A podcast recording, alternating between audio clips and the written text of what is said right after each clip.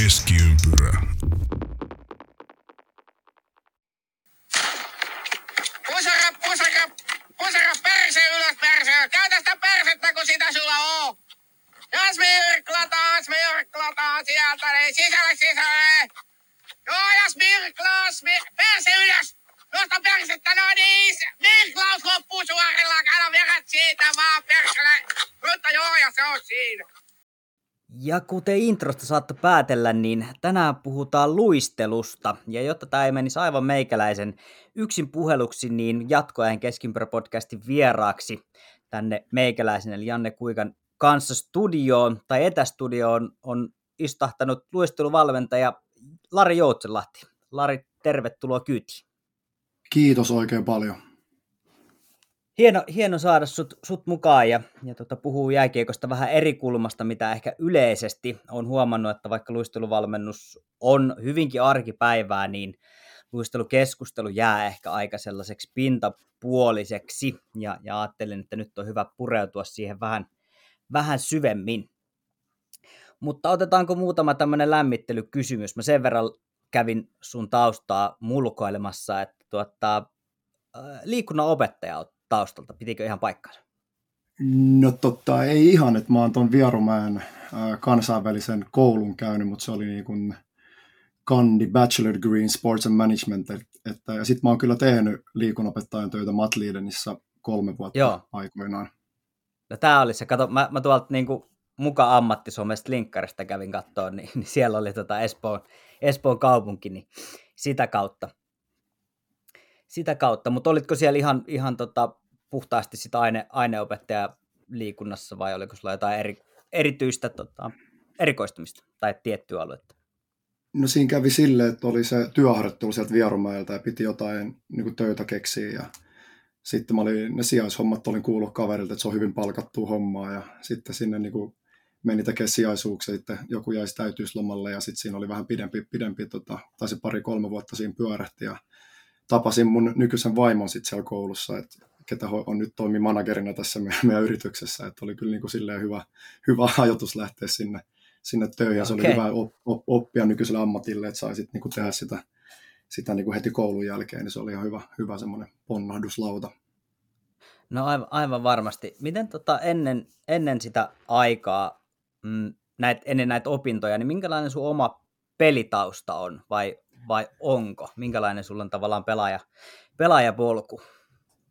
No ehkä niin kuin tunnetuin, tunne, niin kuin mistä mä oon aikanaan niin ehkä ponnistanut yleisön tietoisuuteen, oli se alamäkiluistelu. Että siinä, siinä tuli Totta. seitsemän vuotta luisteltua ja, ja ihan kohtuuhyvällä menestyksellä, mutta kyllä mä niin kuin Mestistä pelasin muutaman pelin ja, ja on, on pelannut jääpalloa, kaukalopalloa ja rullalätkää, et, niin kuin tosi paljon luistimilla tehnyt erilaisia laji, lajeja, että, että on sitä semmoista taustaa. Ja sitten Jenkeissä pelasin pari vuotta lätkää, että on sitä jonkin verran, mutta, mutta to, tota, ehkä ei vähän hampaan koloa, mutta onneksi on nyt sitten luistelukoutsin päässyt, päässyt toteuttaa ammattiin.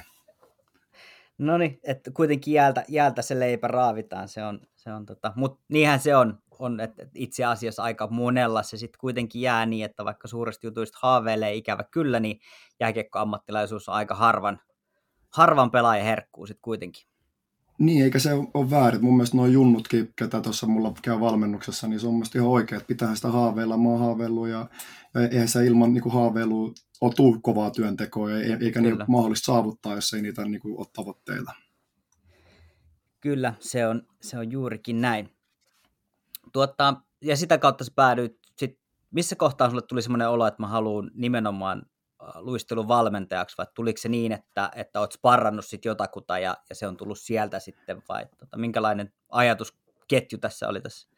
No se lähti 2000, niin, 2009 voitettiin Quebecissä Arttu Pihlaisen kanssa tämä mestaruus. Siellä oli, oli isot mediat, maikkarit ja Yle, Yle mukana ja sitten tota, näytettiin urheiluruudussa ja sitten joku, joku uutisankkuri sitten sanoi, että sieltä Joutsenlahden räjähtävä lähtö porteista Joo. ulos ja sitten seuraavan päivänä soi puhelin, että tuutko opettaa tuota lähtöä meidän pojille ja siitä se pikkuhiljaa sitten lähti ja sitten mä olin itse Montrealissa olin, olin sitten 2010 niin muutettiin sinne.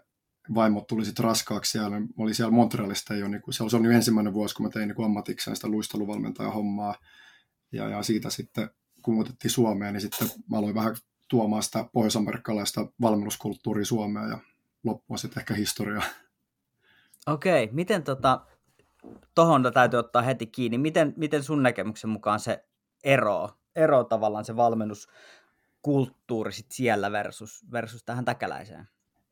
No Suomessa lähtökohtaisesti se on ollut pitkälti silleen, että nyt, nyt se on tietysti muuttunut, että, että niin kuin seurat vastaa, vastaa sen pelaajan valmennuksesta ja niin kuin me tiedetään, niin semmoisissa isoissa ryhmäkooissa ja ne harjoittelumäärät, palaute ei, niin kuin riitä siinä, siinä joukkoharjoittelussa ja, ja tarvii, ja sitten harva, harva, valitettavasti harva valmentaja osaa sitten opettaa, että siinä on hirveä munkki käy sitten niillä pelaajilla, kun sitten saa sen hyvän valmentajan. Ja Pohjois-Amerikassa sitten ne harjoittelumäärät joukkueilla juniorivuosina on paljon pienemmät kuin Suomessa, niin sitten ne on kuin hakenut sitä ylimääräistä valmennusta siellä Pohjois-Amerikassa ja, ja sitten todennäköisesti saanut niin kuin ihan hyviä tuloksia sitä kautta aikaa. Totta kai se raha, raha siinä on sitten juttu, mikä ehkä kyllä. kustannukset kasvaa, mutta se, se joukkueen valmennus ei, ei kyllä harvemmin se riittää, riittää enää nykypäivänä, jos, jos halutaan, halutaan niin kuin huipulle päästä.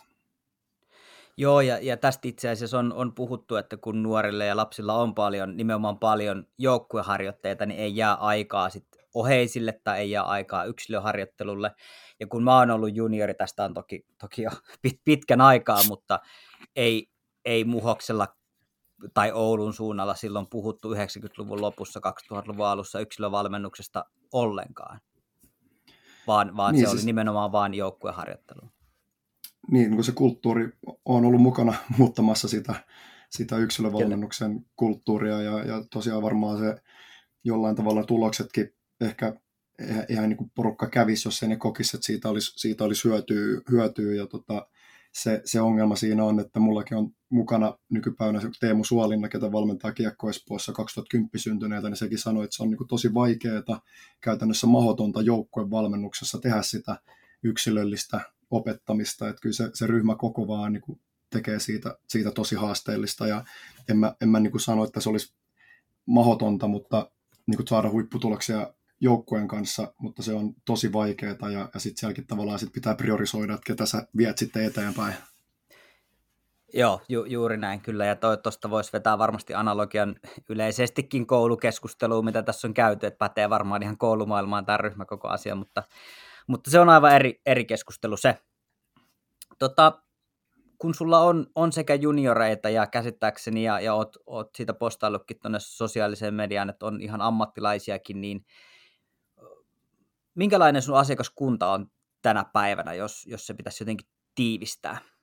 Mm, no tällä hetkellä mä teen, mistä mä oon tosi ylpeä, niin saan olla Kiekko Espoon kilpaputkessa luisteluvalmentajana, eli siellä U18 ja U20 pelaajan kanssa teen, teen niin kuin viikoittain luisteluvalmennusta aamuisin. Ja, ja itse asiassa 2014 Peltosen Ville pyysi mua IFK tekemään vastaavaa hommaa, että niin kuin nyt on sitten tavallaan kypsempi ja valmiimpi tuohon hommaan, niin se, se on semmoinen kruunun jalokivi siinä. Ja sitten teen yksityistunteja, jääkiekkoleirejä aina, aina koulujen lomilla. Ja sitten mulla on joka iltapäivä on noita, mitä mä kutsun tehojäiksi, niin pari, pari, pari ryhmää aina joka, joka iltapäivä. Ja kyllä siinä semmoinen parisataa pelaajaa pyörähtää joka, joka viikko mun, mun valmennuksessa. Ja, et, ja sitten kesäisin on sitten ammattilaisia ja, ja NHL-pelaajista ihan niin kuin pikkujunioreihin, että ka, kaiken näköistä, mutta sitten taas, että et onko se sitten NHL-pelaajan kanssa kivointa tehdä hommaa, niin mä itse koen, että se, ne tulokset ja ne junnun, jun, junnujen niin kuin into ja innostus, intohimo on, niin kuin, se on, se on, niin niitä on, niiden kanssa on kyllä kiva tehdä hommia. Joo, se on varmasti tosi, tosi erilaista ja, ja tietysti se kehityskin on ihan selvästikin, niin, niin se on nähtävissä eri tavalla siellä junnuissa, koska sit voisin kuvitella, että varmasti ammattilaisten kanssa hiotaan todella paljon pienempiä ja, ja sellaisia ei niin silmällä havaittavia asioita tai ainakin niin kuin harjaantumattomalla silmällä. Niin, siis joo, on, on mullakin kokemus, niin on mullakin kokemus siitä, että mulla on ollut sitten NHL-pelaajia, tullut pyytänyt mua vetämään niille treeniä. Sitten mulla on ollut sitten tämmöisiä vaikka vähän nuorempia kundeja, kenen kanssa mä oon tehnyt pitkää hommia, sitten mä oon käynyt niiden kanssa läpi, että hei, mulla tulee nyt aika kovia jätkiä, että pitäisi vetää niille reenit, mä sanon, mit, mitä treenejä kannattaisi tehdä, sitten on sanonut, että teepäs näitä käännöstreenejä, on kivoja, sitten mä menen sinne NR-jätkien eteen ja ala niin tekemään niitä treenejä, että hetkinen, että eihän niin osaa niitä, ja sitten se, se on niin vähän liian myöhäistä, myöhäistä siinä, siinä vaiheessa enää sitten oppia, että kyllä se, se biomekaniikka ja ne liikeradat, niin, niin kyllä niin kuin herkkyysvuosina pitäisi, pitäisi sitä luistelua ja muita lajitaitoja hioa, että se on vähän myöhäistä sitten, kun on aikuisiellä, niin enää oppii sitä. Joo, kyllä. Tuosta itse asiassa ihan, ihan hyvä aasinsilta siihen, että meillä on jonkun verran, tiedän, että, että on jonkun verran niin kuin aika pieniäkin innokkaita lätkijunnuja, ketkä on podia kuunnellut, niin ehkä heille ja heidän valmentajille, niin, niin missä kohtaa yleensä aloitetaan sit erillinen luisteluvalmennus, missä kohtaan se on järkevää ja, ja miten se kannattaisi aloittaa? No toi on hyvä kysymys ja mä oon tuota kuullut yli kymmenen vuotta, että mun poika täyttää nyt viisi ja se on kiekkokoulussa ja ihan supersiisti. Mä oon niin kokenut kaikki nuo vaiheet, paitsi tämän niin ihan aloitusvaiheen, niin kyllähän se kiekkokoulukin perustuu leikkien kautta, opetellaan sitä Joo. luistelua, että kyllä sitä luistelua pitäisi harjoitella niin kuin siitä, siitä asti, kun aloittaa, aloittaa tuon jääkiekon, että ei, ilman luistelua se on, mä oon monesti keksin, yrittänyt keksiä järkeviä vertauskohteita, jos sä pelaat vesipalloa ja osaa uida, niin sä voit hukkua, jos et sä osaa kyllä, luistella, kyllä. niin sä, sä et pysty pelaamaan ja se luisteluopetus opetusprosessi kyllä se niin kuin pitäisi olla läpi uraa, jossa niin kuin tähtäät, tähtäät sinne, sinne huipulle. Totta kai siinä tulee sitten muita, muita vaiheita, kiekot ja syötöt ja harhautukset, mm. sun muut tämmöiset jutut, kun sä oot oppinut ne perusasiat tekemään. Et, et en, en mä osaa sanoa, että mikä on se oikea, oikea että et se, sit se vähän tietysti riippuu, mitkä ne tavoitteet on ja oma, oma innostustaso. Et kyllä jääkiekko on hyvä harrastus, harrastaa, vaikka ei olisikaan se tavoitteena. Joo, nimenomaan kyllä, kyllä sitä, sitä edelleen itsekin, itsekin kovasti yritän. Niin mä, mä tuossa itse asiassa miettiin, että, että tota, tämä oma viitekehys, missä nyt pyörin, pyörin stadiliiga ja harrastesarjojen ympärillä, niin siellä tota, on hyvin laidasta laitaan, laidasta laitaan porukkaa. Niin käykö sulla tällaisia tota, niin aikuisia, ei niin tavoitteellisia? Voiko sulta kuka tahansa ostaa vaikka muutaman tunnin, jotta voisi hioa no. sitten oma, omaa luisteluun? on tässä vuosien aikana valmennettu myös noita har, harrastus, harrastetason pelaajia, mutta, mutta niin kuin nyt tällä hetkellä just on sillä hyvä tilanne, että on, on ehkä töitä tavallaan enemmän kuin kerkee tehdä, niin kyllä mä sitten priorisoin, priorisoin noita, noita jun, junnuja, mutta onhan niitäkin kokeiltu ja ollut, ihan, ihan makeita juttuja nekin. Joo, loistavaa. Hei, tota, vähän tuohon liittyen, ennen kuin mennään, mennään tuota, uh, ke, luistelun kehitykseen, niin, niin tuossa pohdittiin sellaista, että kuinka paljon, mainitsit tuosta biomekaniikan ja, ja tietysti ne niin kuin liikeradat, niin kuinka paljon luistelusta on, on ihan luontaista, että, että on luontainen ikään kuin liikkeen lahja ja kuinka paljon voi kompensoida sitten niin kuin harjoittelulla tai, tai esimerkiksi oikeilla välineillä. Että mis, mit, miten no. se menee se tavalla, että kuinka paljon pystyy paikkaamaan treenaamisella ikään kuin lahjakkuutta tai, tai semmoista luonnollista liikkuvuutta. No toi on laaja kysymys, mutta onhan se siis fakta on se, että kyllähän tiet, tiettyyn pisteeseen asti pääsee lahjoilla, mutta se kova, kova työ on kyllä, se on, mä oon nähnyt tässä niin kuin nyt niin monia, ketkä on sitten murtautunut ammattilaisuuteen, niin se on kova maailma, se muuttuu, muuttuu niin paljon, että se, se joudut kyllä, siinä on ihan, olisi hyvä, että siinä olisi semmoinen tuki, tukiverkosto siinä takana ja, ja, ja että kyllä, kyllä, kyllä, se töitä vaatii, ja sitten teillä viimeksi oli vieraana Miro Heiskanen silloin, kun mä olin IFKssa luisteluvalmentajana, pääsin Miroa, Miroa pari vuotta siinä kat, valmentaa ja katsomaan, niin se oli, se oli silloin jo, jo niin kuin mahtava, mahtava semmoinen dynaaminen luistelu, ja se oli silloin kyllä tietysti semmoinen synnynnäinen tatsi siihen, mutta sitten onhan niitä, niitä sitten oikeastikin pelaajia, ketkellä ei ole, ei ole niin sellainen luontainen se luistelu, niin sitten se vaatii kyllä, vaatii kyllä niin kuin paljon, paljon duunia, että saat sen riittävälle tasolle, mitä kansainvälinen peli, peli nykypäivänä vaatii. Joo, se, se on, ja, ja tuolla niin kuin ihan huipputasollakin näkee aika isoja eroja noissa niin kuin luistelussa, ja, ja monesti mietin, että onko se nimenomaan sitä, että se on, on tavallaan luonnollinen liikkeen lahja saatu jossakin, vai, vai että kuinka paljon siitä on sitten, että on nuoresta asti käyty esimerkiksi luisteluvalmentajalla. Mä tiedän, että vanha, ehkä vanha koulukunta ei ole niinkään käynyt, käynyt verrattuna sitten tähän niin kuin nyt huipulle tulevaan nuoreen, nuoreen osastoon. Niin siis ja sitten ollaan, mikä jääkiekossa on tällä hetkellä hienoa, niin siellä on paljon eri kokoisia eri, erinäköisiä pelaajia. Että se on hienoa, että tuossa pelissä on, mahtuu, mahtuu niin kuin eri, erinäköisiä luistelijoita ja sitten on, on eri tyylejä luistella, mutta fysiikan lait on sama, että kyllä toi esimerkiksi Miro, Mirolla, niin että se, on, se on sielläkin toistoja, toistoja tosi paljon alla ja, ja sitten tota, että kyllä se luisteluvalmennus ja se luisteluvaatimustaso on, on, on niin kuin kehittynyt. Kyllä munkin opetusmetodit on tässä kymmenen vuoden aikana muuttunut, muuttunut tulee varmaan vielä muuttumaan ja se on sitä, osa sitä evoluutiota ja, ja sitten välttämättä semmoinen perinteinen pitkän potkun kaarelluistelu, niin sehän on niin kuin jo tavallaan hävinnyt kokonaan pois, että se on Joo, enemmän semmoiseen niin frek- frekvenssi, frekvenssipainotteiseksi sillä jopa, että siinä vähän, vähän niin kuin jo puolittaisia askelia tehdään, että kyllä se niin kuin muut, muuttuukin se homma, ja sitten katsoo nyt liigapelaajia, ketkä on yli 25-vuotiaita, niin kyllä se aika harva osaa sitten pienessä tilassa kääntyä, kun sitten nyky, ny, nuoret, nuoret jätkät sitten pystyy paljon ketterämmin liikkuu, liikkuu pienessä tilassa, että, että kyllä, no, kyllä niin luistelu on paljon myös opittuja taitoja. Joo, joo, kyllä. Kyllä. No tästä päästiinkin itse aika hyvin tähän ää, luistelun kehitykseen, jos puhutaan niin viime vuosikymmenistä. Mä en tietenkään sen, mitä itse on, on seurannut, mutta jos, jos mietitään vaikka 90-luvun loppuun, 2000-luvun alkua, ää, vielä, vielä niin 10-15 vuottakin sitten, niin luistelu on ollut tosi, tosi erilaista ja siis jopa vähän käristettynä, niin jopa NHL on pärjännyt aika vajailla luistelutaidoilla vielä parisenkymmentä vuotta sitten ja varsinkaan siitä, kun mennään taaksepäin. Niin mikä on sun mielestä ollut isoin muutos? Onko se peli ikään kuin tavallaan kutsunut luokseen sit vaan enemmän luistelua, kun se on nopeutunut vai, vai mikä sä näet, mitkä on ollut megatrendejä, mitkä on ajanut tavallaan tähän luistelun korostumiseen tänä päivänä? No mä näkisin niin kuin kolme, kolme isoa syytä. Ensinnäkin se, ne pelisäännöt muutettiin, että se koukkaaminen poistettiin ja sitten se, se sitten korostanut sitä, sitä luis, luistelua.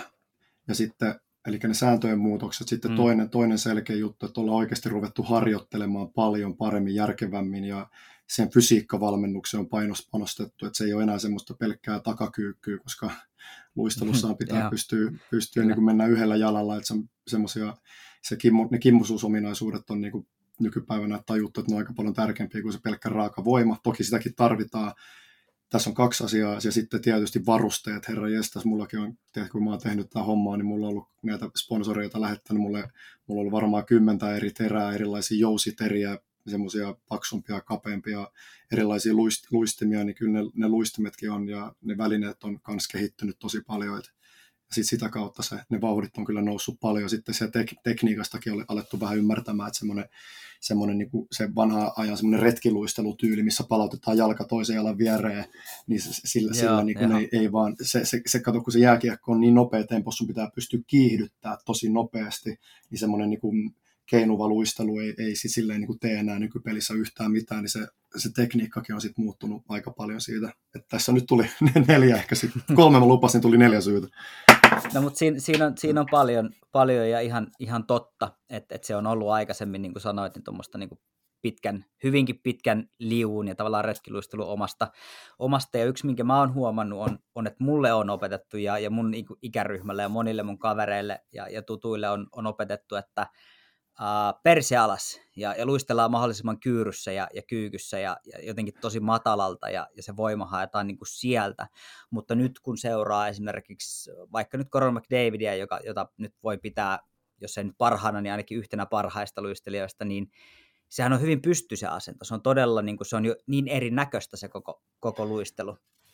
Joo, no siis Conor McDavidista tulee, katsoa sen kaaren luistelua, niin, niin sehän on jopa sille, että sillä käy ne terät niin kuin hetkellisesti molemmat ilmassa, että siihen käyttää sitä painovoimaa, keskipakovoimaa, nilkan polven, semmoista niin kuin, äh, tiedätkö, nilkan esijännitystä ja se pystyy niin kuin, käyttämään semmoisia ihan uskomattomia lantion, lantion käyttöä. Silloin niin kuin, se on ihan, ihan uskomatonta semmoista menoa ja, ja näin. Ja sitten sit, kun mennään suoraluisteluun, jos halutaan mennä niin kuin paikasta A paikkaan B mahdollisimman nopeasti, niin kyllä siinä edelleen se perse alas Joo. ratkaisee, mutta sitten semmoinen taloudellinen luistelu, mistä tehdään painosiirtoja, vaikka tulee semmoista monipuolista luistelua, niin siinä, siinä se luisteluasento ei kannata olla niin matala, että se pitää niin vähän hahmottaa, että, missä, että se, se luisteluasento vähän vaihtelee, mitä tekniikkaa ollaan käyttämässä, mutta joo, tosiaan sä pystyt, pystyt sillä keskipakovoimalla sun ei tarvitse olla niin alhaalla, kun sä pystyt vähän sopivasti nojaa, nojaat niihin teriin ja luotat niihin teriin, niin sä pystyt liikkumaan vähän, vähän pysty, pystymässä asennossa. Että joo, sä, sä oot ihan oikeassa siinä ja, ja ihan mielettömiä vauhteja, vauhteja niillä kaarelluistelupotkuilla pystyy keräämään. Joo, ja, ja itse tämä ei kuulunut tähän mitenkään, mutta, mutta nyt kun McDavidista puhuttiin, niin jossain vaiheessa ei sellaisen havainnut, että hän ei itse asiassa luistele ihan hirveästi äh, silleen perinteisesti suoraan eteenpäin, vaan se on sellaista niin kuin puolittaista sirklausta, vähän niin kuin vasen oikea, että se on semmoista tietyn tapasta siksakkia koko ajan, hän hakee sen vauhdin niin kuin sitä kautta, eikä niinkään sieltä sen perinteisen, perinteisen niin. tota, vaikka mentä suoraan eteenpäin, niin hän ei mene niin kuin luoti suoraan, vaan siinä on se pieni, niin kuin se, se kaarelluistelu, niin Joo. se kaarelluistelu on niin, niin makea tekniikka, että sä pystyt tavallaan niin luistelemaan kaarelluistelua vaikka niin kuin vasen jalka oikein yli, ja sitten sä pystyt tekemään pienen painonsiirron, jatkaa siitä suoraan, jatkaa taas sinne oikealle niin, että sä liikut eteenpäin, että se, se teränkäyttö, se, että sä pystyt niinku sirklaamaan, sit sä et viekää jalkaa ristiin, vaan astut sen siihen sivulle, sisätärille, ponnistat siitä ja jatkat taas eteenpäin, niin sä pystyt etenemään eteenpäin, vaikka sä luistelisit niinku samaan suuntaan koko ajan, että se on, se on mie- mieletöntä se, se tota, nykypäivänä se niin kuin taito, taito näillä pelaajilla, että miten ne pystyy sitä terää käyttämään ja, ja, se vau, ja vauhtia lisäämään, vaikkei, se tuli, vaikkei sitä tulisikaan semmoista suoraluistelupotkuakaan mm. siihen väliin. Että se, on, se on ihan makea. Ni, niitä mä oon viimeiset vuodet niin tutkinut ja harjoitellut itsekin, että se, en mäkään osannut niitä junnuna tehdä. Nyt, nyt, se, nyt se alkaa vähän sujumaan, mutta se vielä kun kiekko pysyisi mukana, niin se olisi, ainakin noin kiekkoispojat jätkät aina mulle vähän vinoille, että ei pysy kiekko mukana, sä oot luistella, mutta ei pysy kiekko. Mutta eihän sun tarvii, mm. että ei mun tarvitse, katsoa, että sehän riittää, että teillä pysyy kiekkomatkassa. Joo, niin se, sekin on myös yksi juttu, just, niin kuin, mitä pitää painottaa varsinkin junnuille, jos ne kuuntelee, niin, niin se pää ylhäällä, pää olkapäiden välissä, se luisteluryhti, että se kyyryssä luistelu on, niin kuin se on historia, se turvallisuuden kannalta, että se pää, pää pysyy ylhäällä. Että vaikka se kiekko karkailisi, niin se on parempi kuin se, että sä katot sinne kiekkoon, koska ei, sitä peliä ei voi pelaa ainakaan millään huipputasolla, että jos, jos ei se pää pysy ylhäällä. Että se, on, se on vielä, varmaan siitäkin on puhuttu, puhuttu paljon, mutta en tiedä, ei riittävästi ainakaan, kun tänäänkin kun katsoin näitä jätkiä, niin vauhti oli kova, mutta katse oli alhaalla, niin se, se joutui leukaa, le, leukaa Joo. nostaa ylös. Ja... Joo, ja se on, se on vaarallista sitten, kun mennään tuonne isoihin peleihin, ja, ja tota, siinä voi käydä tosi huonosti, se on, se on ihan totta, ja, ja tota, siihen, siitä on paljon käyty keskustelua keskustelua ja siitä pitää, pitää kyllä puhua, se on ihan totta. Hyvä juttu. Hei tuota, sä olit Bluesilla ja oot ollut IFKlla, niin minkä verran, esimerkiksi jos liikaseuroista puhutaan nyt alkuun, niin käyttääkö kaikki liikaseurat omaa luisteluvalmentajaa? Onko sulla minkälainen tieto, että kuinka monta tavallaan, onko mm. liikaseuralla tota, omia valmentajia? No mun ystävä Jyri Saarinen tekee nyt tuolla Lukossa töitä.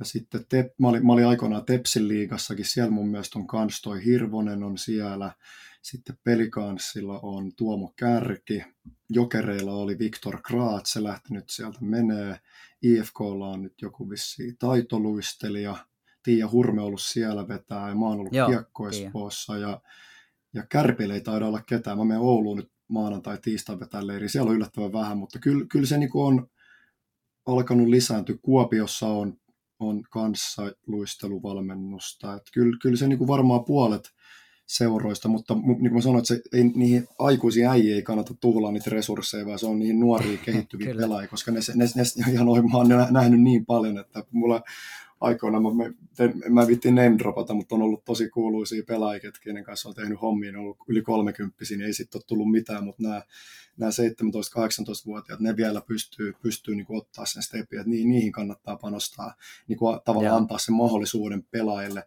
ainakin niin kuin, tiedät, että ei jää jossittelu, että ei olisi kaikki kiviä käännetty siinä, niin kuin, siinä uralla.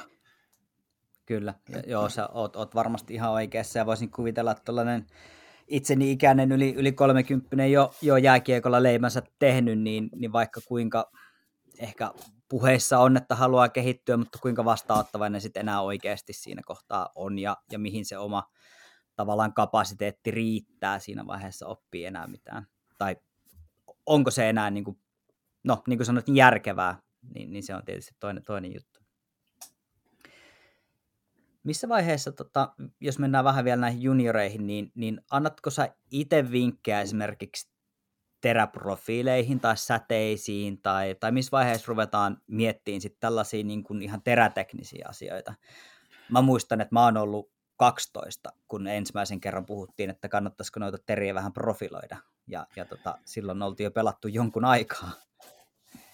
Niin missä niin, vaiheessa siis nykyään no, ehkä lähdetään miettimään näitä profiilijuttuja? Et, no joo, siis niitä, on, niitä vaihtoehtoja on, on niin kuin, mä en tiedä, mm. siis niitä on niin paljon ja, ja mulla on siis, mulla on nyt kolmet luistimet käytössä ja mulla on yhdessä luistimessa on tuukin kotelot ja, ja tota, Zero Bladeit, Zero Bladeit niissä. Ja sitten mulla on Mars Bladeit toisissa luistimissa ja sitten mulla on tota, Truun kotelot kolmansissa. Ja niissä on kaikissa eli eri profiilit, niin kyllähän niissä, kyllähän niissä niin on, on eroja. Mä, ja niitä kannattaa niin kuin kokeilla. Mä, en mä voi sanoa, että mikä niin kuin yksi, yksi hyvä ja oikea. Että sitten tietysti, jos mulla on vähän lonkat jumissa, niin mä tykkään vetää sillä Marsbladeilla, koska siinä on semmoinen joustomekanismi siinä terässä, mm. että se tuntuu, että nilkkaa, nilkkaa, lonkkaa tulee lisää liikkuvuutta, kun sitä käyttää, mutta sitten taas räjähtävissä lähöissä se ei ole hyvä, mutta, ne, se, mutta kyllä niitä niin kuin kannattaa testaa ja, ja vaihtoehtoja on paljon, paljon erilaisia, että ei, ei siinä, siinä sen ennen, se, siitä ehkä niin en, en osaa sanoa, mikä on niin erilaisia, erityylisiä. Joo. Ja, ja varmasti niin kuin sitä tärkeämpi voisin kuvitella on, että se perustekniikka on hallussa ennen kuin lähtee ehkä hifistelemään noilla teräjutuilla. Mitä mieltä sä, niin. sä itse oot?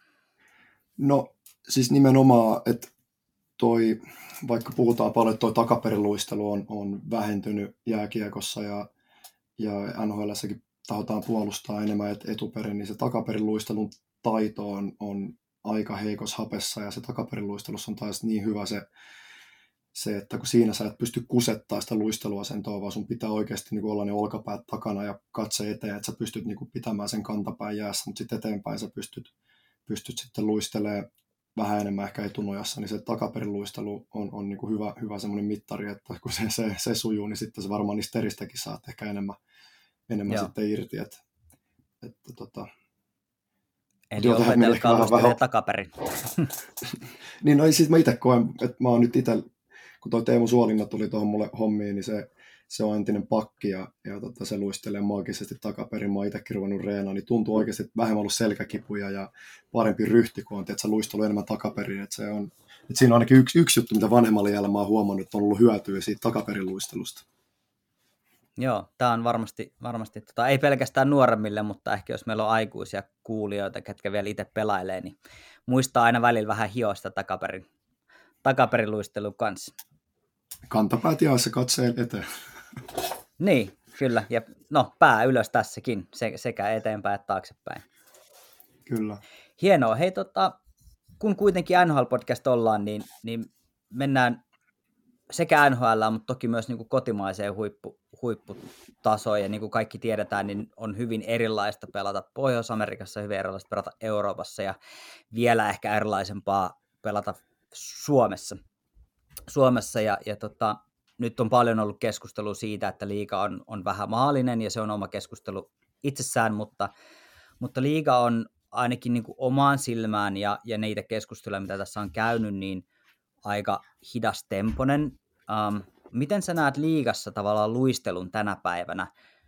Millaisessa roolissa se on? Meillä on kuitenkin paljon isompi kenttä, eli tilaa pitäisi olla enemmän, mutta, mutta jotenkin tuntuu, että se luistelu on, ei ole ainakaan niin keskiössä kuin esimerkiksi NHL.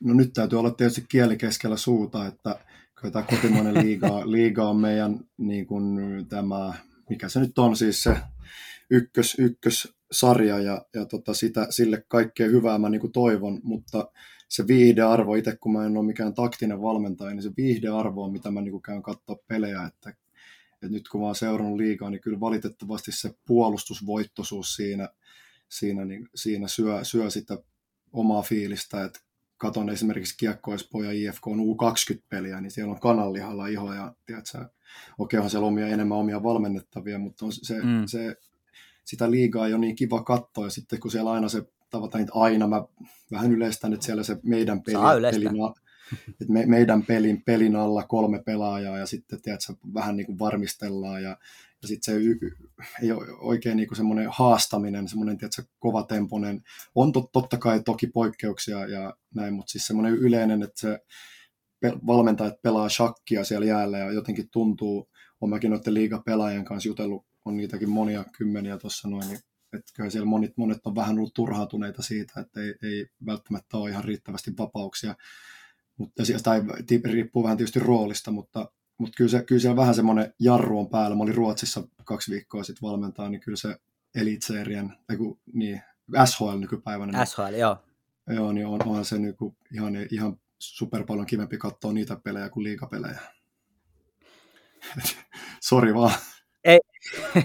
Mä oon, mä oon sun kanssa täysin sama, samaa mieltä ja tästä on päristy viime päivinä aika paljon, paljonkin, mutta tota, jos mietitään niin kuin ihan lu, luistelun näkökulmasta, niin liigassa ehkä, ehkä enemmän mennään vielä takaperin, niin tässä äsken tuossa viittasit, viittasit, niin siellä enemmän luistellaan, luistellaan takaperin, mutta tota, se ehkä jotenkin musta jää, jää hyödyntämättä, että siinäkin olisi paljon, paljon varmasti eväitä ja potentiaalia otettavissa, jos olisi niitä vapauksia, niin kuin sanoit, ja, ja pystyisi meneen enemmän tavallaan urku auki, ottaa sitä riskiä nimenomaan myös niin kuin luistelun kautta. Että, että siellähän olisi hirvittävä potentiaali niin kuin luistelun näkökulmasta. Mutta siis li- liigassa on niin kuin käsittämätöntä, että kun mä oon katsonut, niin että tiedätkö, kun paino toi laita saa kiekon lapaa, niin jalat ei enää, kun tulee syöttö lapaa, niin luiste, luistelu loppuu. Se on niin, niin hirveän näköistä. Että sehän pitäisi olla, kun kiekko tulee lapaan, niin tulisi vaan lisää vauhtia jalkoihin. Niin, auki, kyllä. että, tota, siis se on, mutta siis niin mä, tavallaan mä en halua sanoa liikaa pahaa, koska mä toivon niin liikalle, että mut hyvää ja näin, ja se pitäisi, sen pitäisi olla hyvä, hyvä tuote ja niin kuin innostava. Ja, mutta siis joo, että siinä on jotain, jotain, jotain hämä, hämärää siinä on, että, mutta, mutta ja sitten se on tietysti kehityksellekin on, on huonoa, jos, se, jos niin haluttaisiin lisää noita superlupauksia, niin tarvittaisiin kyllä enemmän tempoa, tempoa tuohon sarjaan kyllä. Joo, Toi itse liittyy vähän mun seuraavaan, että miten sä nimenomaan niin kuin luisteluvalmentajana, kun luistelusta puhutaan, niin, niin valmistaako kotimainen liika ehkä niihin vauhteihin tai siihen luistelusykliin tai siihen dynamiikkaan, mikä, mikä NHL on tällä hetkellä? Vai pitääkö se no. oppi no, hakea nimenomaan sit muualta? Niin, siis se, sekin on niinku tavallaan jännä, kun ne U20-pelit on niinku vauhdikkaampia ja nopeampi tempoisia kuin liiga. Mutta on se miesten Joo. peli kuitenkin eri, eri asia kuin junnupeli. Ja, ja tota, mutta sitten siinä liigassa siellä on kuitenkin hyviä pelaajia. Siinä on, pela, ne on pelaajina, ne on pelureita. Siellä on paljon hyviä, mutta mm. ne, se luistelu, luist, se on niin jännä, että mäkin vielä nykypäivänä luistelen keskimääräistä liigapelaajaa nopeampaa.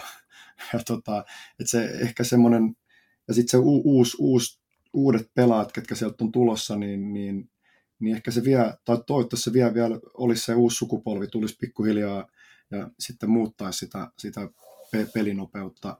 Mutta mä, mä en ole nyt hirveästi katsonut niin liiga, liiga reenejä tiedä niitä taktiikoista, mutta kyllä, ne, kyllä SHL valmistaa paljon paremmin NHL kuin, kuin tota liiga. Ja siitä mä väitän, että aika moni on samaa mieltä.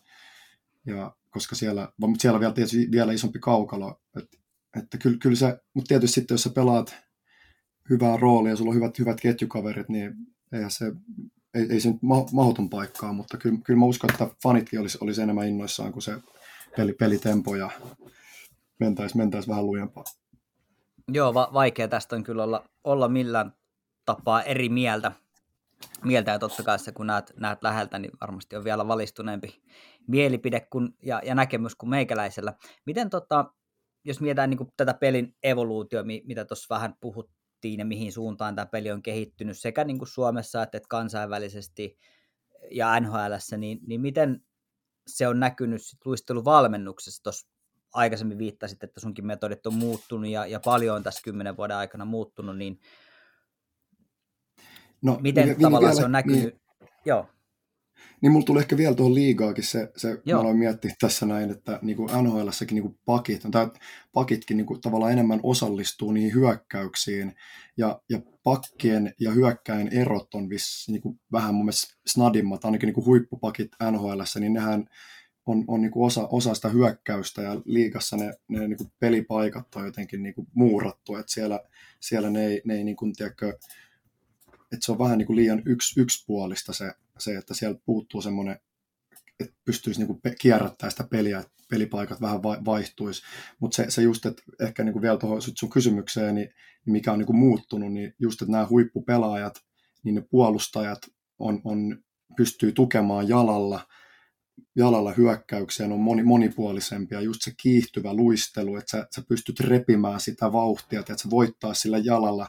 Se 5-10 metrin että sä saat itselle sen tilan, sä pystyisit täydestä vauhdista heittää se ulkoterää, tehdä sen crossby-käännöksen, tai mä oon joskus antanut sille semmoisen nimen, että sä pystyt täydestä vauhdista että heittää sen terän poikittaa ja pyörähtää ja mennä toiseen Joo. suuntaan, niin no, no niin kuin, että tämmöistä, tämmöistä, semmoista on niin kiva katsoa, kun se tulee semmoinen repivä kaveri lähtee keskialu yli repiin ja sitten joku antaa paineen, sitten pyörätät pois ja kaveri toinen pakki jatkaa tai karvaa jatkaa toiseen suuntaan, sulle tulee tila ja laitat toiseen tyhjää aaltoa syötä ja kaveri menee sieltä. Et, et niin täm, tä, tä, tällaista niin kuin mun mielestä parhaimmillaan se jääkiekko voisi olla, että se olisi semmoista, semmoista niin kuin vielä enemmän sitä niin kuin haastamista ja niin kuin jal, jal, jalkatyöltä, eikä semmoista niin kuin pelkkää semmoista niin kuin taktista, että pelataan tyhjään tilaa ja joo, ja siellä tyhjässä tilassa se peli pysähtyy, kun kaveri saa tyhjän tilan kiekon, niin kuin tuossa äsken todettiin, että sitten se, sit se pysähtyy sinne.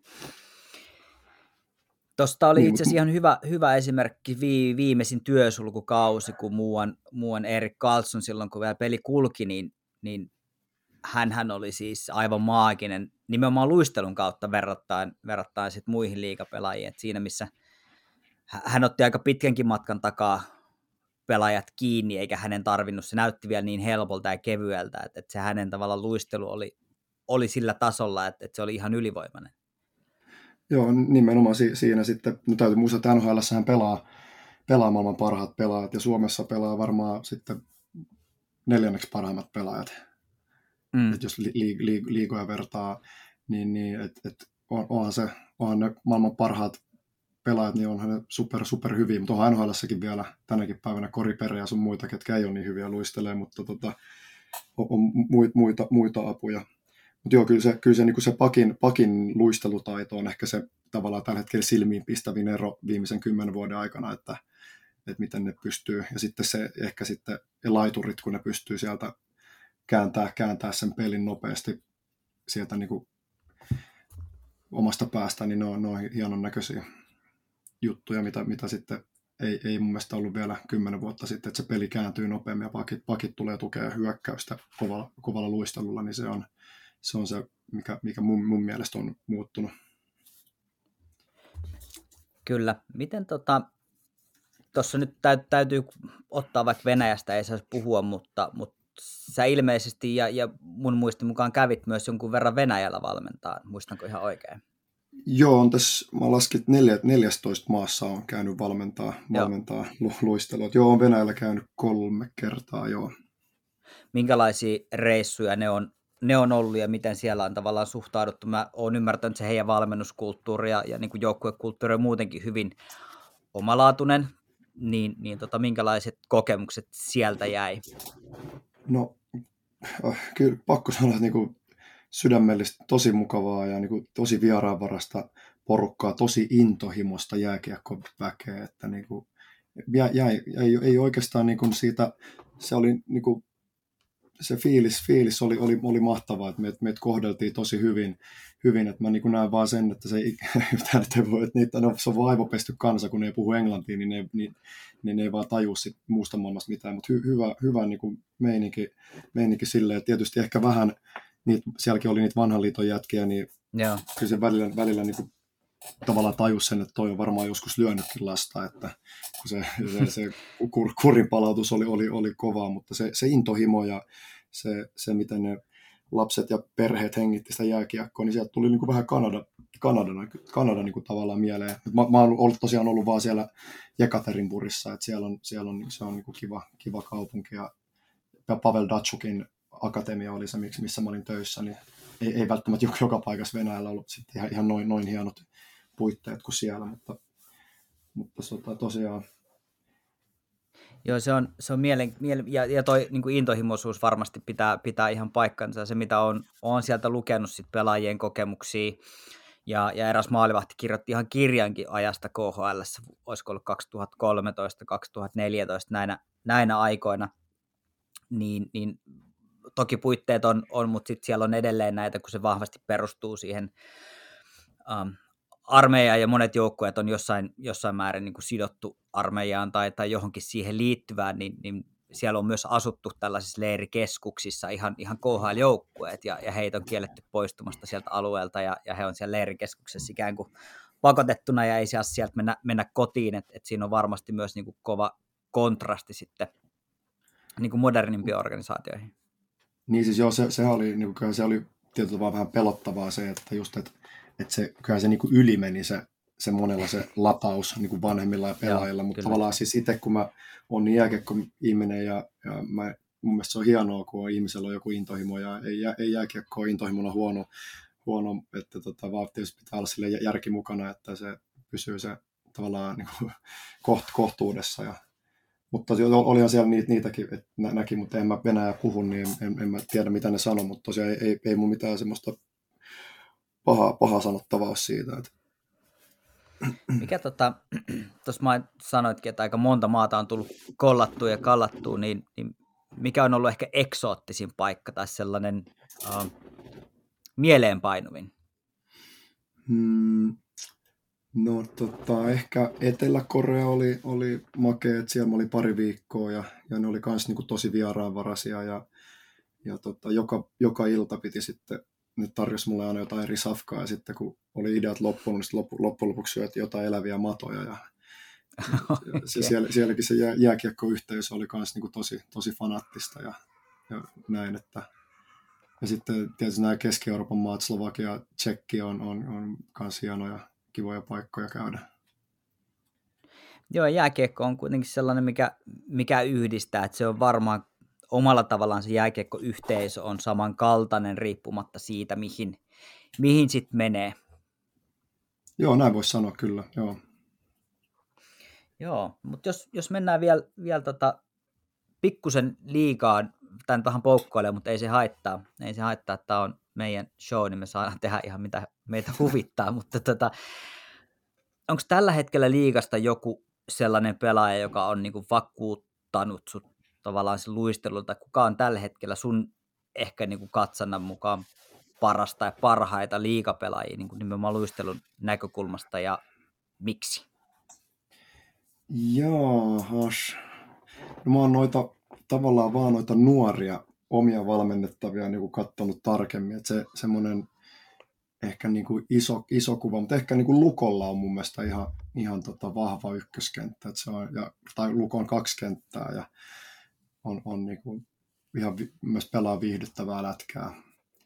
Ja sitten noita nuor, nuoria, nuoria kundeja on, ketä on valmentanut vaikka tuo Kasper Halttunen IFKssa 17-vuotias, ketä on ollut, kenen taustajoukoissa on ollut siinä, on olla mukana hääräämässä, niin sitä on ollut kiva, kiva katsoa, että siinäkin iso, iso jätkä välillä on näyttänyt ihan hyviä, hyviä pyörähdyksiä pienessä tilassa ja, ja näin, että ei, nyt, ei tule nyt semmoista ehkä yhtä, yhtä semmoista oikein mieleen. Ketä, ketä sä nostasit? Nyt hyvä, hyvä kysymys. Mä en ollut ollenkaan valmis, valmis tähän. Mä en osaa kyllä nimetä siis itse asiassa niin luistelun näkökulmasta silleen, että, että pistäisi tavallaan silmään. Että nyt pakko sanoa, että tämä, tämä tuli nyt tyhjä arpa mun puolesta, mutta tätä... Että NHLista on helpompi sitten sanoa. Niin, siellä, siellä on toki, niin kyllä, että sitä tulee tietysti seurattua, seurattua enemmän, mutta ja NHLstäkin totta kai, no McDavid nyt varmaan ensimmäisenä, mutta esimerkiksi Matt Barsalhan on, on erinomainen, erinomainen ja se, se ei ole ehkä niin silmiin pistävä, mutta se hänen liike on, on hyvä. Jeff Skinneria on, on seurannut luistelun no. näkökulmasta, mutta hänellähän on sitten taas niinku taitoluistelutausta. Joo, Barsalin mä pääsin näkemään livenä, livenä stadissa MM-kisoissa.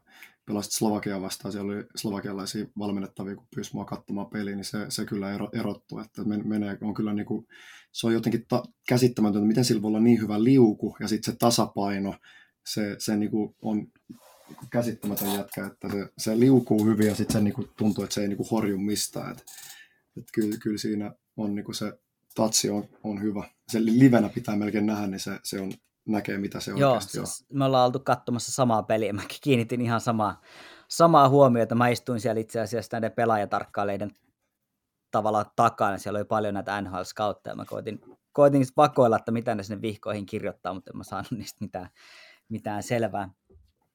Ja sitten mä, mä, olin tota... katsomassa, niin mä olin U18 MM-kisoja katsomassa ja sitten siellä on tietysti monta nhl scouttia jos mä ty, tykkään, niin siinä, oli, siinä ainakin oppi siinä, just kun se puolustavan puolustajan peli on mulle ollut aina vähän vaikea, kun on ollut aina vähän niin kuin hyökkäys, hyökkäyspuoleen, niin mm. niin siinä sitten kun oli, oli Suomen peli Ruotsiin vastaan, niin kyllä katoin eka, että Suomen pakit on niin kuin, nämä aika hyviä, mutta sitten kun tuli Ruotsi vastaan, niin sitten tajus, että hetkinen, että ei, ei, että kyllähän on ruotsalaiset aika paljon paremmin tuossa viivassa, viivassa pystyy liikkumaan, pysyy, pysyy kiekossa, että, että ja sitten just niitä agenttienkin kanssa ne kertoi, kertoi mulle vinkkejä just, että okei, nämä, nämä jätkät pystyy tekemään näitä juttuja, Suomen pelaajat ei pysty tekemään näitä juttuja, ja sitten mä aloin katsoa niitä, että hei, saakeli, että oli, oli hyvä reissu, että meni sinne, niin sai taas uutta oppia. Kyllä. Onko tota, itse asiassa toi mielenkiintoinen juttu, juttu että että, että luuletko että se johtuu siitä, että he, he käyttää enemmän sit resursseja nimenomaan luisteluvalmennukseen, uh, vai, vai mistä se tavallaan johtuu, että he on, on sit niin paljon parempia liikkeessä?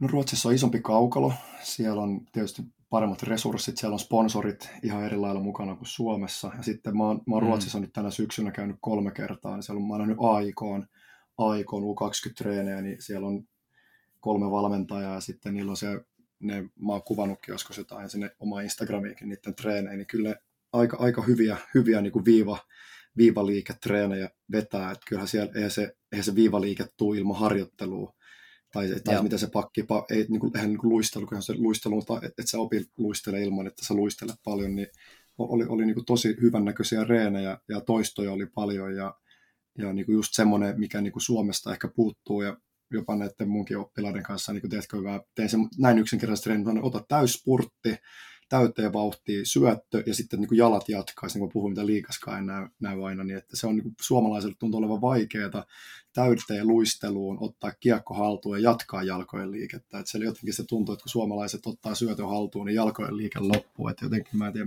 mistä se, mistä se niin kuin johtuu. Jotenkin tuntuu, että Ruotsissa se se, kun katsoi niiden treeniä, kun se syöttö tuli lapaan, niin jalat niin kuin automaattisesti teki jatko, jatko niin kuin duunia, että Joo, onko se pihapeleissä tullut, tiedätkö, kun sä höntsäilet, että sä luistelet, sit sä, syö, sit sä liuut ja syötät toiselle kaverille, kun liukuu. Joku tämmöinen mm. niin kuin, voi olla semmoinen, mistä pitäisi päästä eroon. Joo, ja tämä on itse asiassa, nyt kun toit, toit tonne esiin, niin on huomannut saman itse asiassa laukausten kanssa, että siinä missä esimerkiksi niin huippuammattilaisethan laukoo liikkeestä ja laukoo luistelusta suoraan, niin paljon useammin Suomessa ja, ja niin kuin täällä lauotaan liuvusta. Että se, se tavallaan, niin kuin, että jos kädet tekee töitä, niin jalat pysähtyy.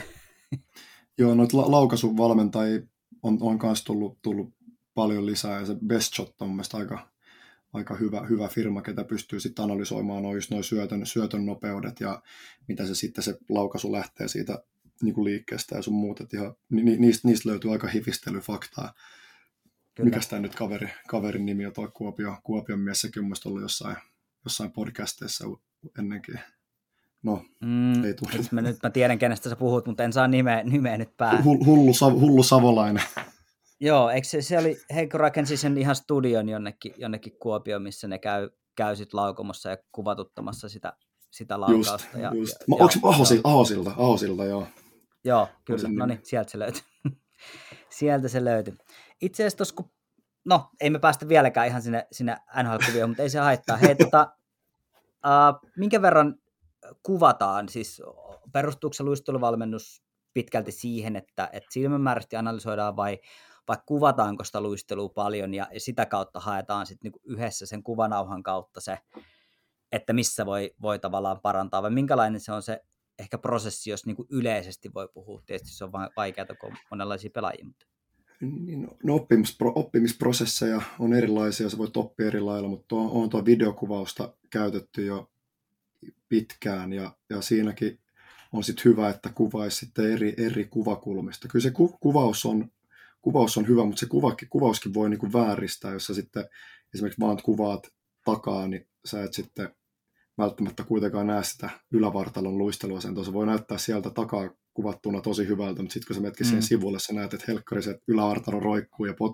potkut meneekin ihan minne sattuu, että tota, on, se, on se hyvä, hyvä tapa tota, oppia. Nyt mä oon käyttänyt itse paljon semmoista treeniä näiden junnujen kanssa, kun mä itse opin sillä. Mä muistan, kun joskus sitä alamäkiluistelua treenasin, mä olin Toni Salmelaisen kanssa jäällä ja se oli silloin niin kuin tosi nopea pelaaja. Sitten mä luistelin sen Toni Salmelaisen perässä ja niin kuin, että peesissä. Mentiin aika lujaa, mä menin niin kuin ilmavastu, ilmavastuttomaan tilaan, että alan niin kuin matkia kopioimaan ja niin kuin katon, että okei, silloin niin toi häntäluu pysyy paikallaan ja jalkapolvi tulee tuolta niin kuin eteen ja sääri työntyy ja jalkapöytä ja potku lähtee tonne ja käde, kyynärpää nousee ylös. Mä aloin niin kopioimaan sitä, mä huomasin, että hetken mä niin pysyn, pysyn sen vauhdissa ja, ja tota, se, se, on niin tosi hyvä, hyvä tapa opetella sitä taloudellista luistelua, että sä luistelet toisen kaverin perässä. Ja, että tämä on niin semmoinen, mikä, mitä mä, niin näinkin yksinkertainen reeni voi olla semmoinen hyvä, tänään viimeksi tehtiin, tota, että se kuvaaminen on, on hyvä, mutta se on vaivalloista ja se vaatii kyllä aikaa ja sitten sulle hirveän monta pelaajaa voi olla siinä samaan aikaan, niin se, se on tietysti haastava, mutta kyllä, kyllä mä suosittelen jokaisen pelaajan pitäisi kyllä nähdä oma luistelu joskus videolta. Se, joo, mä oon ihan, ihan samaa mieltä, mutta tota, no, mä oon, oon nähnyt ehkä pelitallenteita ja, ja onhan sitä se on hankala kuvittelee olevansa jotenkin hyvässä asennossa ja sujuvaa ja sulavaa, mutta eihän se sitten välttämättä välttämättä ole. Uh, Hokibase mun mielestä käyttää, heillä on tällainen matto, mihin mennään valjailla ja sitten semmoista keinojäätä pyörii siinä tavallaan jäällä ja sitten sitä kuvataan niin kuin monesta, monesta kulmasta. Onko sulla siitä, siitä kokemusta? No itse asiassa sen Montrealin reissun jälkeen, kun mä muutin Suomeen, niin mä olin Hokibaseissa tota, rahareilut vuoden töissä ennen kuin sitten lähdin tekemään tätä omaa, omaa, omaa bisnestä, niin se on hyvin tuttu paikka ja ja. ollaan, ollaan Hokibasein vähän kanssa hyvissä väleissä ja on, on tota, niillä on hyvä, ne on, on niin kuin, tavallaan kun nekin on ollut jo yli kymmenen vuotta, niin niilläkin on jo jonkin verran kokemusta, niin, niin se, se luistelukoneella on myös tehnyt, tehnyt hommia ja se on, se on hy, hyvä, hyvä tavallaan se luistelukone, kun se pelaaja ei pääse sitten karkuun mihinkään, varsinkin kuntoutuksessa, jos sulla on ollut joku vamma, niin se on ihan täydellinen laite siihen, siihen kuntouttamiseen. Varmasti, varmasti mm. näin kyllä.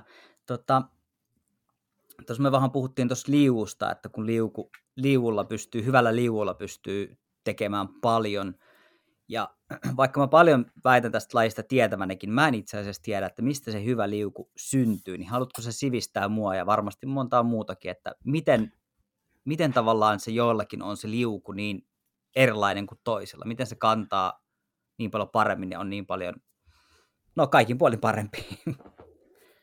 No tämä on hyvä. Mä oon miettinyt itsekin tätä paljon. Omasta mielestä mulla on ihan hyvä vastaus. Eli sehän liuku on kaikilla. Se perusliuku on kaikilla ihan sama. Mutta se Joo. pelaaja, ketä osaa pienillä painonsiirroilla tiedätkö, ylläpitää sitä liukua. Mä, sun, ne, ne, ne, ne, ei välttämättä ole, niin kuin, ne ei välttämättä ole sellaisia näkyviä liikkeitä, mutta pienellä tiedätkö, nojauksella oikein oppisesti, esimerkiksi jos, jos on joku mutka, niin se, että se, jos sä nojaat 5 senttiä väärin, niin se terä menee sinne jään alle ja se vauhti hävii, kun taas hyvä pelaaja pystyy nojaamaan siihen mutkaan silleen, että se vauhti jopa kiihtyy. Et se on niinku ihan, ihan tämmöinen taito, taitokysymys, se li, liu, liuku, mutta se perus niinku liuku, terä, kaikkien terät jos sä terotat sun luistimet sama, sata luistinta samassa paikassa, ne terät liukuu kaikilla samalla lailla, mutta se li, liuku tulee siitä, siitä. Ja sitten ehkä paras, paras on semmoinen, mulla on muutamia semmoisia hyviä treenejä, missä luistellaan etuperin, takaperin, missä vaihdetaan sisä- ja ulkoterältä niin luistelun kautta, niin siinä huomaa niin selkeästi sen, että se luisteluasennon merkitys siinä, kun sä teet sen painosiirron, että kuinka kevy, kevyttä siitä tulee, kun sä osaat astua sen terän päälle oikeaan aikaan oikeassa rytmissä ja asennossa, niin se niin kuin vaan, vaan vie sua eteenpäin. Se tuntuu, että sä et niin kuin väsy ikinä, kun sä saat sen rytmin päälle ja se pystyt yllättävän lujaa luistele sillä tekniikalla. Mutta tästä on vähän vaikea, kuin videomateriaalia, mutta tota, tämmöisiä kaikkia hauskoja kikkoja tuossa vuosi aikana keksin. Joo, ja tuosta saa se... hyvin kiinni ja jotenkin muistan, muistan itse ja paljon on puhuttu, puhuttu mä itse asiassa olen, olen muutaman kaverin kanssa sparraillut, kun puhuttiin, että tuut, tuut juttelemaan, niin kun aikanaan on opittu luistelemaan niin, että mitä kovempi rouhe ja hirveämpi meteli sieltä luistimen alta tulee, niin sitä parempi, mutta sehän on itse asiassa äärimmäisen kuluttava tapa niin kuin rouhia on. se jää ihan, ihan tota, että et ei se ole ihme, että äijät on ihan puhkia loppu, loppu tuolla, koska se, se on niin raskasta ja, ja se, siihen käytetään niin kuin liikaa voimaa, että se ei käytä sitä terää niin kuin hyväksi samalla tavalla. Nimenomaan, että kyllä se, niin kuin se hyvä luistelija, niin siinä, siitä harvemmin kuuluu mitään semmoista rouhinta-ääntä. Totta kai sitten kun mennään, pysähdytään, käännytään, tehdään ne pienen tilan mm. käännökset, niin si- siinähän se jää menee, menee huonoon kuntoon, mutta periaatteessa se, se taito, että sä saat sen voiman, voiman sinne terään ja ilman ääntä, niin se olisi niinku se aika hyvä, hyvä tavoite. Joo, hyvä. Se, joo, ja se on, se on jännä, että tämä on muuttunut niin paljon, että, että nimenomaan tämä on ollut silloin, kun me ollaan opeteltu luistelee ja pelaa, niin se on ollut, ollut tavallaan näin, mutta nyt, nyt aika, on, aika on eri ja asiat on kehittynyt. Niin. Ja, ja hyvä näin, hyvä näin. Ei ole tota, jäätkään niin heikossa hapessa sitten seuraaville. Niin, niin t- tänään, tänään oli tuolla Malmin jäähallilla, kun IFK 20 jengi treenasi, eli vaksi tuli puristelle päätä, että ihan helmetti, että piti kaksi kertaa ajaa jää koulujen jälkeen, kun oli tota, niin, niin rouhittu, että kyllähän se, sit kun tiedätkö, mennään, pelataan jotain pienpeliä, niin kyllä, kyllähän se jää, jää niin kuin menee, että siinä, siinä nyt ei sitten ole aikaa liukua, mutta jos sä haluat pelaa 25 minuuttia pelissä, niin vaikka se olisi millainen fyysinen kunto, niin et, et sä pysty, et sä pysty pelaamaan noita pelimääriä, ellei sulla ole sit hyvä, hyvä luistelutaito. Et se on ihan fakta. Kyllä. Joo, mä, mä, mä oon yleensä niitä, ketkä tulee noiden nuorten jälkeen sit omia pelejä, treenejä pelaa, niin kyllä ne on välillä aika, aika hankalassa kunnossa ne, ne jäät, jäät, mutta tota, se on aikuisurheilun suola, sanotaan näin. Niin, Hei, tota... no, hy- hyvä, että harrastat. Niin, kyllä, just, just näin. Miten tuota, jos mietitään tuossa kesäisin, kun NHL-pelaajat ei, ei itse pelaa ja, ja he sit hioo näitä, näitä tavallaan seuraavaa kautta varten, niin minkä verran käydään ihan luistelutreene, minkä verran tehdään kesällä esimerkiksi luisteluharjoitteita, mikä on järkevä määrä luisteluharjoitusta niin kuin muiden harjoitteiden ohe, niin että se on edelleen tehokasta, että se ei mene tavallaan yli. Nämä, nämä, nämä klisee vastaukset, monipuolista ja yksilöllistä, mutta mm. periaatteessa se, se on, se on, on niin kuin näin, että, että se on, jos, jos se pelaaja haluaa olla, se tuntee, että se on, niin kuin sanotaan, että se on yli 25-vuotias ja se haluaa henkisesti taukoa lätkästä, niin se on ihan hyvä, hyvä sitten pitää, pitää kuukausi, jopa kaksi taukoa sieltä jäältä. Et se, mutta sitten se fysiikka, fysiikkavalmennus pitäisi, kohdi, pitäisi ehkä vielä miettiä enemmän luistelun, luistelun kannalta sitten. Et, et oli mulla tuossa Turussa, olin Turussa tuossa syksyllä, niin siellä oli tämmöisiä NHL-sopimuspelaajia, nuoria jätkiä, jotka yrittää murtautua, murtautua sinne – sinne sarjaan, niin ne, ne kyllä koki, koki siitä isoa, isoa apua. Ja, mutta sitten taas, että, ne, että niitä treenikertoja olisi, olisi pitänyt tehdä enemmän, että, että ehkä, ehkä ne pelaajat ei vielä ymmärrä, sitten agentit, agentitkin tietysti voisi vois olla aktiivisempia ja katsoa, katsoa noille nuorille pelaajille, kun ei ne pelaajat välttämättä itse sitten enää tiedä, kun ei ole enää missään seurassa, että miten, miten sit pitäisi sitä, sitä harjoitella. Mutta onhan Suomessa tosi hyviä, loistavia fysiikkavalmentajia, ja, mutta itselläkin toi kesä, että ei mullakaan ole välttämättä aikaa ottaa niitä NR-jätkiä niin kuin pitkäjänteiseen valmennukseen. Että mulla tuli tuolta Sveitsistäkin, oliko se Nino Niederreiter laittaa, että tuut se tänne kolmeksi viikkoa vetää mulle luisteluun. Mä sanoin, että ei, ei pysty tulla, että kun mä, mulla on täällä nämä junnuleirit ja sun muut, että, että, että, että kyllä se ö, muuttuu, mutta, tota, mutta ne pelaajat ei välttämättä itse niin vielä tajuu, tajuu sitä, että, että kuinka tärkeää se sitten on. Mm, kyllä. Joo, mä, mä, mä itse asiassa koitin tuossa Lehkosen Ikaltakin joskus kysellä, että miten, miten tota, kun pelaajat tulee sit tuolta maailmalta, niin minkä verran heillä on, on tavallaan esimerkiksi tuleeko sitä joukkueelta sitä tai joukkueen valmennukselta sitä, että sun pitäisi kesän aikana kehit, pyrkiä kehittämään näitä asioita, vai onko ne enemmän sitten niin, että pelaajat itse päättää tavallaan, mihin, mihin he keskittyy, vai onko sellaisia projekteja, esimerkiksi onko sulla ollut tässä, tässä vuosien varrella, että jotain pitäisi tehdä, mutta tarkkaan tiedä, että mitä, että voitko, voitko auttaa? No siis joo, on, on, onhan niitä ollut, mutta se just, että se, se on, niin kuin, mä oon mun kokemuksella jo tajunnut sen, että se on, se on vähän myöhäistä, myöhäistä siinä, siinä mm. vaiheessa. Että se, se tärkeimmät prosessit on niin tuossa just, mitä mä oon nähnyt noita NHL-varauksia, ketkä nytkin päässyt olemaan mukana, niin kyllä, kyllä ne, niin kuin, ne ottaa mahtaa ihan mielettömiä kehityssteppejä tuossa niin U18, 16-17-vuotiaana. Sie, siellä on ne vuodet, kun olisi niin kuin tärkeää mun mielestä laittaa, laittaa niitä resur, resursseja.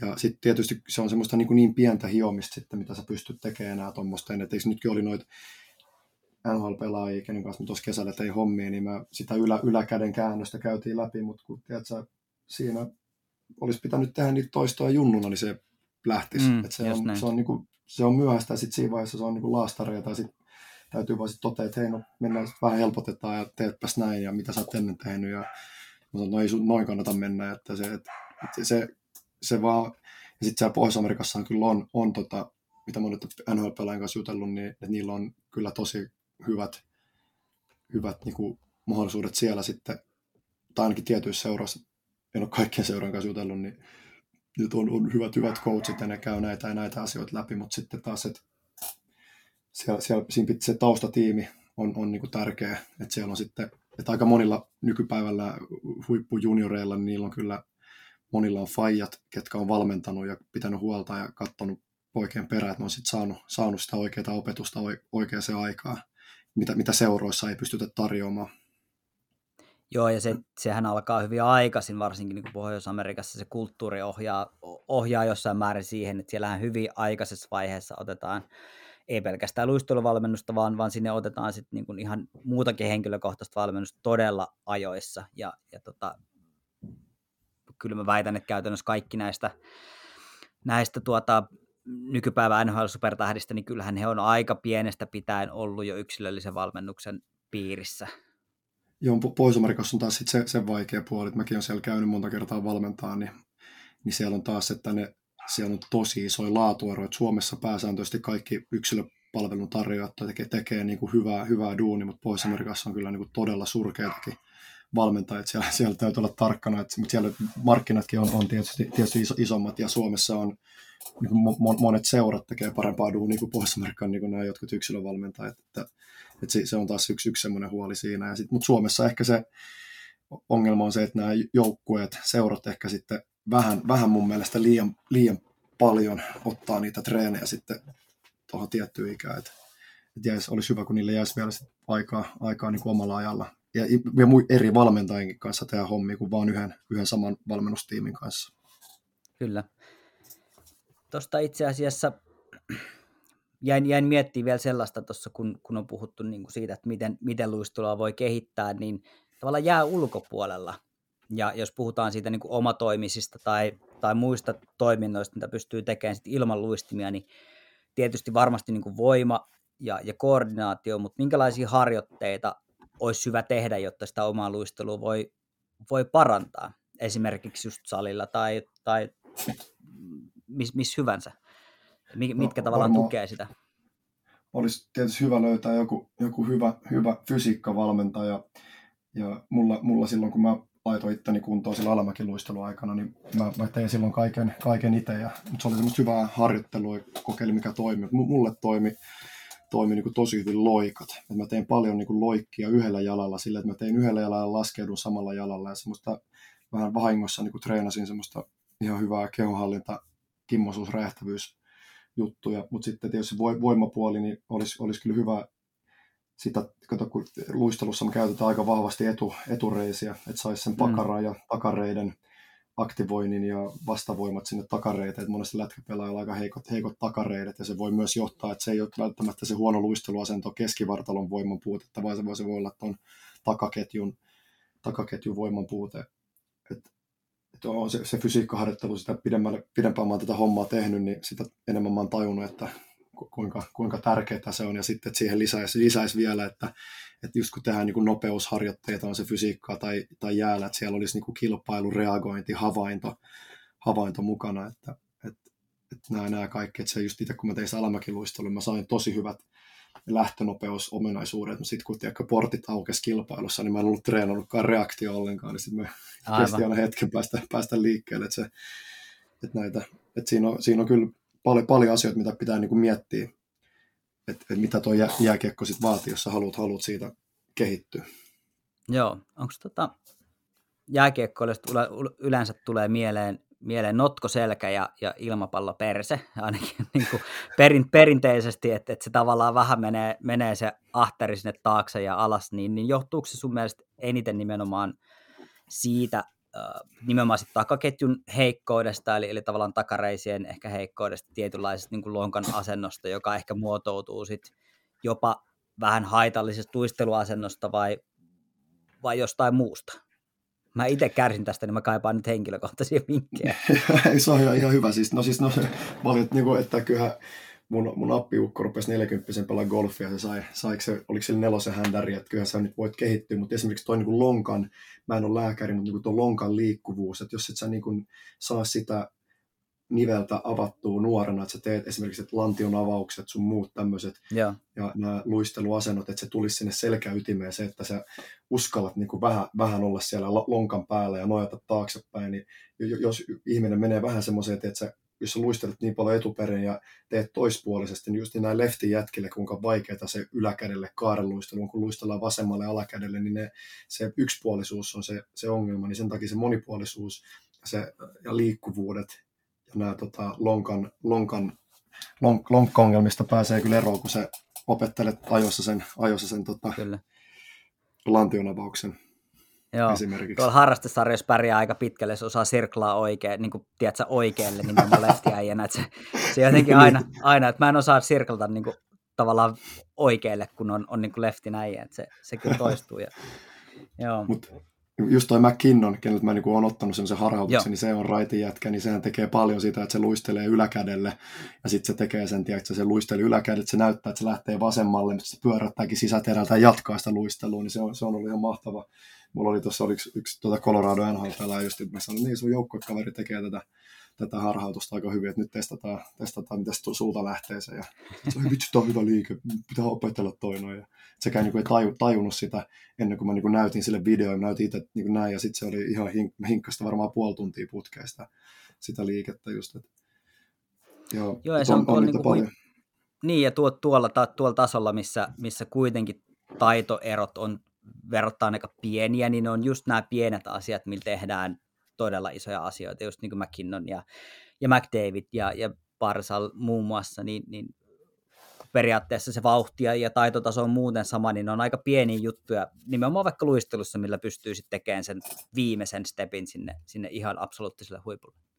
Niin ja nyt me ollaan puhuttu luistelusta ja näin, että kyllä mä senkin tajun, mä oon niin pitkään tehnyt, että se pelaaminen, että mitä sä otit sen ikan esille, niin, niin että, se, että olisi, sekin olisi hyvä, että just, että minkä takia valmentajan poista tulee monesti hyviä pelaajia, niin ei, ei se pelkästään se luistelu tai laitaidot, vaan siellä myös se pela, pelaaminen, että se, kyllä se loppupeleissä on kuitenkin peliä toi lätkä, mutta se luistelu mahdollistaa sun pelata sitä peliä hyvällä tasolla, niin se pelin opettaminen ja luistelun yhdistäminen, niin siinä on ehkä semmoinen tulevaisuuden juttu, mikä munkin pitää vielä varmaan ehkä opetella, en tiedä. Tai ainakin nuo jotkut valmentajat kiekkoissa voi Lasse Kivekäs sanoa, että älä Lari puutu tuohon pelilliseen hommaan. En mä ole kyllä puuttunut, mutta että mietin vaan, mikä se tuleva, tulevaisuuden juttu tulee olemaan. Niin, kyllä, kyllä. Joo, itse asiassa tähän loppuun, niin otitkin tuon tulevaisuuden, niin miten sä näet, että mihin, mihin luistelu voi vielä kehittyä, tai mitkä on ehkä sellaiset tulevat trendit sun näkökulmasta, mit, mitkä nousee tässä parin seuraavan vuoden aikana esiin ja mihin kannattaa ehkä katsojana kiinnittää huomiota, jos tällaista asiat kiinnostaa?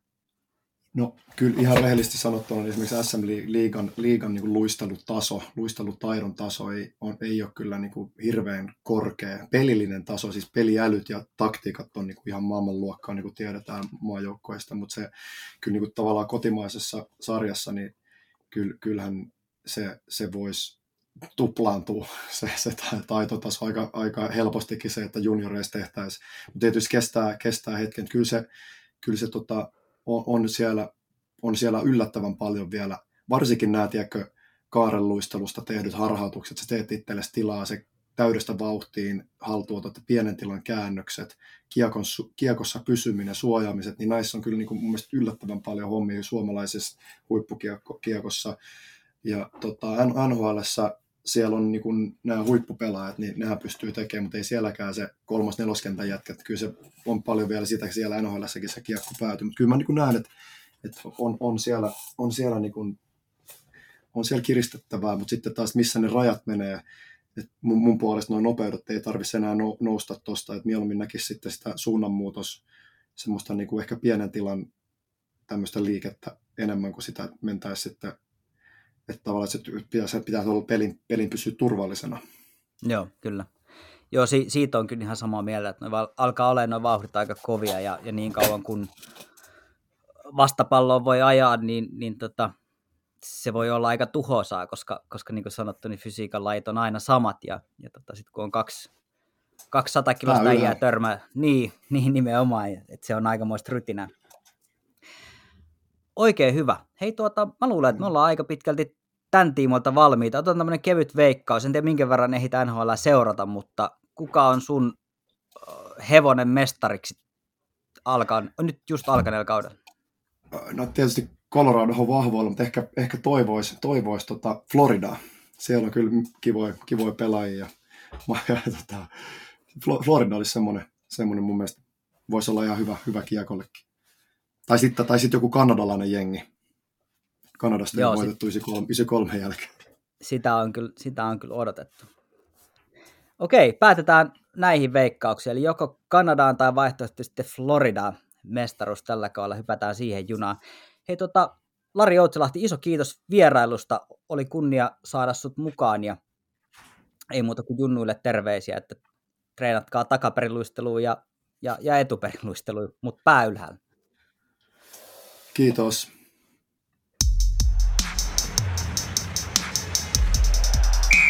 Keskiympyrä.